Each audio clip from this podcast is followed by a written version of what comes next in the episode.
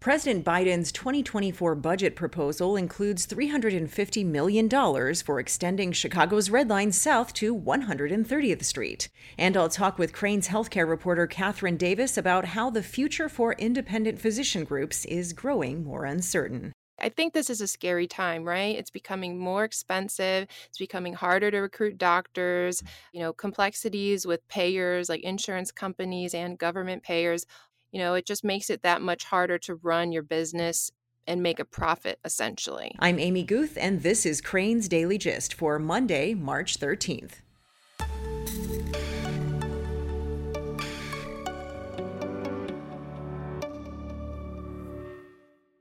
Your business isn't an afterthought, so why would you settle for a bank that treats you like one? At Wintrust, small business clients are matched with a personal relationship manager who offers customized solutions and prioritizes their needs.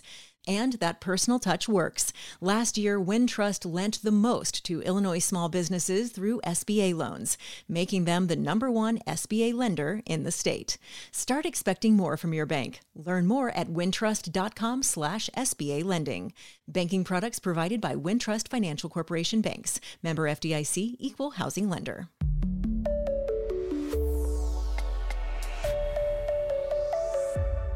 I'm joined by Crain's healthcare reporter Katherine Davis here to talk about how the future is growing a bit more in some independent physician groups. Tell me about this and, and why that is. With all the recent consolidation we've been seeing in the healthcare space, particularly with deals like CVS Health's deal to acquire Oak Street Health and Walgreens getting more into primary care delivery with Village MD, you know, we noticed that we're seeing this consolidation happen, and it really made us think what does this mean for the independent physicians group? The the biggest physicians group here in the Chicago area is Duly Health and Care. They've long been a really big player, but just in the last year, they've actually skyrocketed to number one on our annual list of the region's largest physicians groups. So Duly is serving about 2.5 million patients uh, in the Illinois and sort of northern Indiana region. They have over a thousand physicians on staff, and they've outgrown some of these really big name competitors like Advocate Health, you know, formerly Advocate Aurora, and Northwestern Medical Group as well. And with all the consolidation we're seeing, you know, it really puts Duly at a crossroads, right? I think they're either going to find, you know, someone to buy them. Could be a CVS, right? Could be a big health insurer like United Healthcare or they could stay the course as an independent company, but face more competition from some of these bigger players that are expanding their portfolio. So we took a look at you know what the future for Duly holds. No one really knows, right? Uh, you know they declined to comment for my story. They say they didn't want to comment on market speculation but it's a market we're certainly watching closely, um, just as we see deal after deal happen, particularly in the last year. You talked to an expert in, in this area who, who kind of uh, was speculating about what this kind of consolidation might mean. What's the general consensus? Is this generally being viewed like this is a bad thing and it's putting independents out of business and, or forcing them to sell? Or is it a good thing and they're kind of looking forward to this idea of jumping into a bigger pool? So I think it depends on who you are. For the independent physicians group that's much smaller than Duly, I think this is a scary time, right? It's becoming more expensive. It's becoming harder to recruit doctors. You know, complexities with payers like insurance companies and government payers, all of that is becoming more complex. And so when you have these huge competitors, you know, it just makes it that much harder to run your business and make a profit essentially. If you are a healthcare investor, say, you know, Ares Management, which is actually the private equity backer of Duly, this market consolidation is probably what they are looking at as an opportunity. They also declined to comment for my story, but if they were to sell Duly right now, even for a similar price to the Oak Street deal, around $10 billion or so, that could be a considerable return for them. Like I said, it just depends on your position in the market. If you're trying to run an independent physicians group, I think you're facing a tougher road than maybe you did 20 years ago. But if you're an investor, now is probably the time to make some money. And what about labor? Are generally independent physicians groups faring better than larger healthcare chains and groups? Not necessarily and not usually, I would say. You know, even the really big guys, the Walgreens and the CVS's, they are going to have problems recruiting uh, physicians to work in their primary care offices just because we're seeing a nationwide shortage of these types of doctors. Um, but their size also means that they can probably offer more competitive benefits, perhaps, than just a small independent physicians group. You know, there's also, I think, a sense of security, brand recognition that comes with working with one of the bigger players that could be more attractive to, you know, the shrinking group of available physicians which group is at an advantage? I assume it's the larger consolidated groups, but but I could be wrong about that. Yeah, typically, I think CVS is a good example because, you know, their consolidation hasn't just included primary care offerings. They are also the owner of Aetna, which is a huge insurance company in the United States. And the way the experts have explained it to me is that owning both, you know, the insurance part and the care delivery part and the pharmacy and the PBM, owning all of that under the same roof allows for a certain amount of sort of synergy, you know, is what they call it, um, an ability to control their costs and to cut those costs as well. And what this consolidation means for the smaller independent physicians group is just that they will have to work that much harder for insurance contracts and they'll be fighting with some of the companies who are incentivized to funnel patients back into their own clinics back to their own doctors. So i think the insurance portion is going to be a really big piece of the puzzle here going forward. And we know that insurance contracts are the most important part of running a physician's office because, you know, most people don't want to pay out of pocket. They are going to pay where their insurance allows them to go. And if that's not the local independent doctors group, then, you know, you're probably going to avoid it. So, you know, we're talking about independent physicians groups and, and like Duly and we're talking about these kind of big, um, you know, consolidated groups, which we've, I feel like, talked a lot about some of the bigger groups. But when we're really talking about size, let's put some numbers to that. What, what does Duly's revenue look like? Over the last 10 years or so, Duly's net revenue has quadrupled to nearly $2 billion, which is pretty significant. They told us that much of their revenue growth had to do with the fact that they've acquired some other regional doctors groups in the area. And as a result, of course, they've added a bunch of new patients, a bunch of new doctors, brick and mortar locations, and that's had a lot to do with the revenue growth on that side. I think it's really interesting to note that last year in 2022, Duly overcame Advocate Medical Group and Northwestern Medical Group as being the largest physicians group in the Chicago region. You know, for a long mm. time, Duly was just the largest independent, but now independent or owned by a larger entity, Duly is the largest, which is, you know, a key reason we're paying such close attention to them and, and what their future prospects look like. So if it does come to pass that that maybe Duly is interested in being acquired, given what you just said about their size, who who would that be? So it could be a number of people. You know, experts were telling me that it could be a large health system like Advocate Health. We know that they are the fifth largest health system in the entire country. So they have deep pockets and I'm assuming would be looking for opportunities to expand their scope. Uh, acquirers could also include United Health Group, pharmacy retail chains like CVS and Walgreens, and either other physicians groups that are maybe similar to Duly in size, but just have a market share in a different city or in a different state. So I asked all of these different folks, you know, would you ever consider buying Duly? Most of them either declined to comment or didn't get back to me at all. But Advocate Health uh, actually sort of opened the door to a possible deal, saying that quote, it's not unusual in today's environment for all providers to be having conversations, but there have not been any formal discussions with Duly. So that sort of really piqued my interest. I think that's a possibility that I'll be watching for and certainly asking about. You could see it making sense just because Advocate has such a presence in this market here in the Chicagoland region.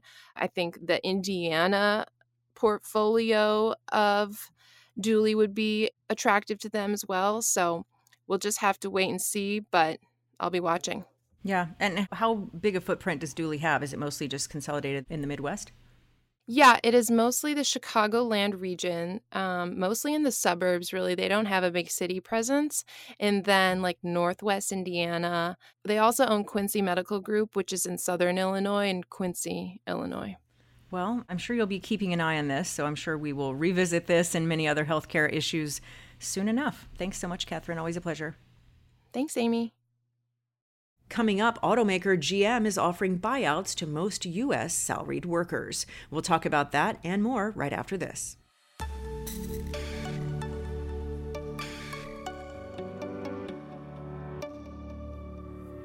Disparities in housing have widened over the last few years due to a conflux of factors, and Chicago is not immune to this national concern. On March 23rd, programming for Crain's Forum Live will include a panel of distinguished leaders to discuss the issues around affordable housing. Speakers include former Massachusetts Governor Deval Patrick, Chicago Housing Commissioner Marissa Novara, and Jim Cunningham from the U.S. Department of Housing and Urban Development. You won't want to miss this important conversation Crain's Forum Live will take place on March 23rd at the Old Post Office Building. Visit our website to reserve your seat now. To learn more, visit chicagobusiness.com slash events and look for Crain's Forum Live. This is the Crain's Daily Gist with Amy Guth. President Joe Biden's 2024 budget proposal includes a $350 million capital grant toward extending Chicago's Red Line south to 130th Street. Crain's Justin Laurence noted in reporting that the founding comes just three months after the City Council approved the creation of a new tax increment financing district pushed for by Mayor Lori Lightfoot to create $950 million over three decades to help pay for the estimated $3.6 billion project. Laurence reported that the 350 million is a fraction of the 2.2 billion dollars the city is requesting from the federal government, but if approved, it will add momentum to the feasibility of the project with the city, Chicago Transit Authority, and Biden administration making investments. The project will eventually rely on over $2.2 billion in funding from the federal government, that according to documents maintained by the Department of Transportation. Laurence also reported that the 5.6 mile extension plan includes four new stations to be located at 103rd Street, 111th Street, Michigan Avenue between 115th and 116th Streets, and a new 130th Street terminal. The new TIF will capture future property tax growth within portions of five wards to pay for land acquisition and other costs involved in the project. While the Biden administration has prioritized the project, the $350 million grant must still be approved by Congress, including a GOP led House. After sitting empty for more than five years, the former Apple store on North Michigan Avenue has finally landed a tenant, retailer H&M, which is moving there from its current home just four blocks north. Crain's Alby Gallun reported, citing people with knowledge of the transaction, that H&M has agreed to lease most of the four-story building at 679 North Michigan, noting that it's one of the biggest retail leases signed on the Mag Mile in the past few years, a deal that Gallun says is both negative and positive for the shopping strip. Gallun noted that the good news is that H&M is staying on the Mag Mile, unlike many other retailers who've left the area. But he also noted that it's negative because H&M is cutting its space roughly in half through the move.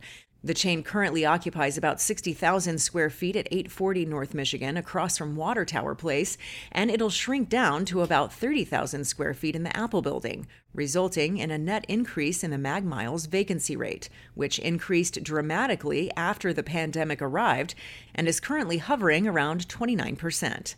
Apple opened its store at 679 North Michigan in 1997, but the property has been vacant since 2017 when the company moved to their bigger flagship store on the Chicago River. H&M had been pursuing the former Gap building at 555 North Michigan for its new store, but that option disappeared when Canadian retail chain Aritzia leased that property. Gallun also noted that H&M's departure will leave a big hole at 840 North Michigan, an 87,000 square foot building owned by Acadia Realty Trust, a real estate investment trust based in Rye, New York. Verizon occupies the other 27,000 square feet in that building. Crain's Steve Daniels reported that Governor J.B. Pritzker is taking dramatic steps to overhaul the Illinois Commerce Commission, with Chair Carrie Zalewski leaving the agency and Doug Scott, a former ICC chairman and key energy advisor to Pritzker, taking over. In addition, Daniels also reported two other new commissioners will join. Ethan Kimbrell, the last remaining member named by former Governor Bruce Rauner, is not being reappointed following the recent expiration of his term. In his place will be Conrad Reddick, a former energy attorney with the city of Chicago, and filling a seat that's been open for months is Stacy Paradis, executive director of the Midwest Energy Efficiency Alliance. Daniels noted in reporting that Doug Scott's new role is a thunderbolt for utilities seeking unprecedented rate hikes before the commission. Scott is a former state house member from Rockford and also served as mayor of that city. He was chairman of the ICC under Governor Pat Quinn from 2011 to 2015, when Quinn was at war with ComEd over the formula rate law that was enacted in a veto override effort led by former House Speaker Michael Madigan. As ICC chair, Scott interpreted the 2011 law in ways ComEd didn't like, and Madigan led the passage of separate statutes reversing the ICC interpretations under Scott. Daniels noted that the Commission has taken on a far more important role than usual as it must act on record rate hike requests by ComEd, Nicor Gas, which serves most of the Chicago suburbs, and Peoples Gas, which delivers natural gas in the city. It must also implement many parts of Pritzker's signature Climate and Equitable Jobs Act, which requires the phase out of coal and natural gas in the state's power generation industry by 2045. And with the three new appointments, Daniels noted, Pritzker now has taken firm control of the regulatory body, having appointed all five of its members. Scott, Reddick, and Ann McCabe, a recent appointee, are all viewed as solidly pro consumer commissioners. And Daniels also noted, with these moves, Pritzker demonstrates how high the stakes are for making the Climate and Equitable Jobs Act work. Not only are there concerns being voiced openly that the law could help put reliability at risk during high demand periods, but ComEd's $1.5 billion rate hike request over the next four years threatens to make electricity increasingly unaffordable for lower income households. General Motors said it will offer buyouts to most of its U.S. salaried workers as it works to cut $2 billion in costs over the next two years. Voluntary severance packages will be offered to U.S. workers who've been with the company for at least five years and global executives with at least two years with the company. That, according to a memo from CEO Mary Barra to workers on Thursday. The company has a distribution center in Bolingbrook with 116 workers, and GM says it has a total of 270 workers in Illinois overall. Barra said in the memo, which was obtained by Crain's sister publication Automotive News and confirmed by GM, that the buyouts are, quote, designed to accelerate attrition in the U.S. A GM spokesperson said in an emailed statement, quote, "This voluntary program offers eligible employees an opportunity to make a career change or retire earlier. We're offering 3 packages based on level and service to the company." GM said workers have until March 24th to consider the offer, and those who accept will leave the company by June 30th. Non executives who take the deal would receive one month of pay for each year with the company, up to a maximum of 12 months, along with COBRA health insurance coverage, a prorated performance bonus, and outplacement services. Executives who take the deal are eligible to receive base salary, incentives, as well as also COBRA and outplacement services. Automotive News noted that the buyouts are expected to cost GM up to $1.5 billion in pre tax worker separation costs substantially all of which will be cash-based and as much as 300 million in pre-tax non-cash pension curtailment charges, the automaker said Thursday in a regulatory filing. The final cost will depend on how many workers accept the buyout offer, GM said, adding that most of the expenses would be incurred in the first half of the year. Automotive News also noted that the buyouts come roughly a week after GM cut what it called a small number of salary jobs for performance reasons. At the end of 2022, GM had roughly 81,000 salaried workers, including 58,000 in the U.S. That, according to a federal regulatory filing. Barra said on an earnings call in January that the automaker was not planning layoffs as part of its 2 billion in cost cuts. GM did not say how many workers it wants to accept the voluntary separation offer, but Barra, in her Thursday memo, noted that, quote, taking this step now will help avoid the potential for involuntary actions. GM's effort to reduce the cost of its salaried workforce comes as the company prepares to negotiate new contracts later this year with the UAW and Canada's Unifor union covering hourly workers. UAW officials have signaled that they will be pushing for higher pay from the Detroit Three, which have posted sizable profits in recent years.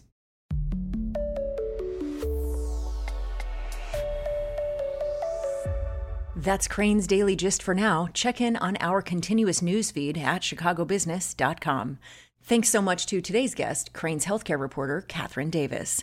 You can follow all of our conversations on Apple Podcasts, Spotify, or wherever you like to get your audio on demand. Don't forget to subscribe and please rate and review Crain's Daily Gist.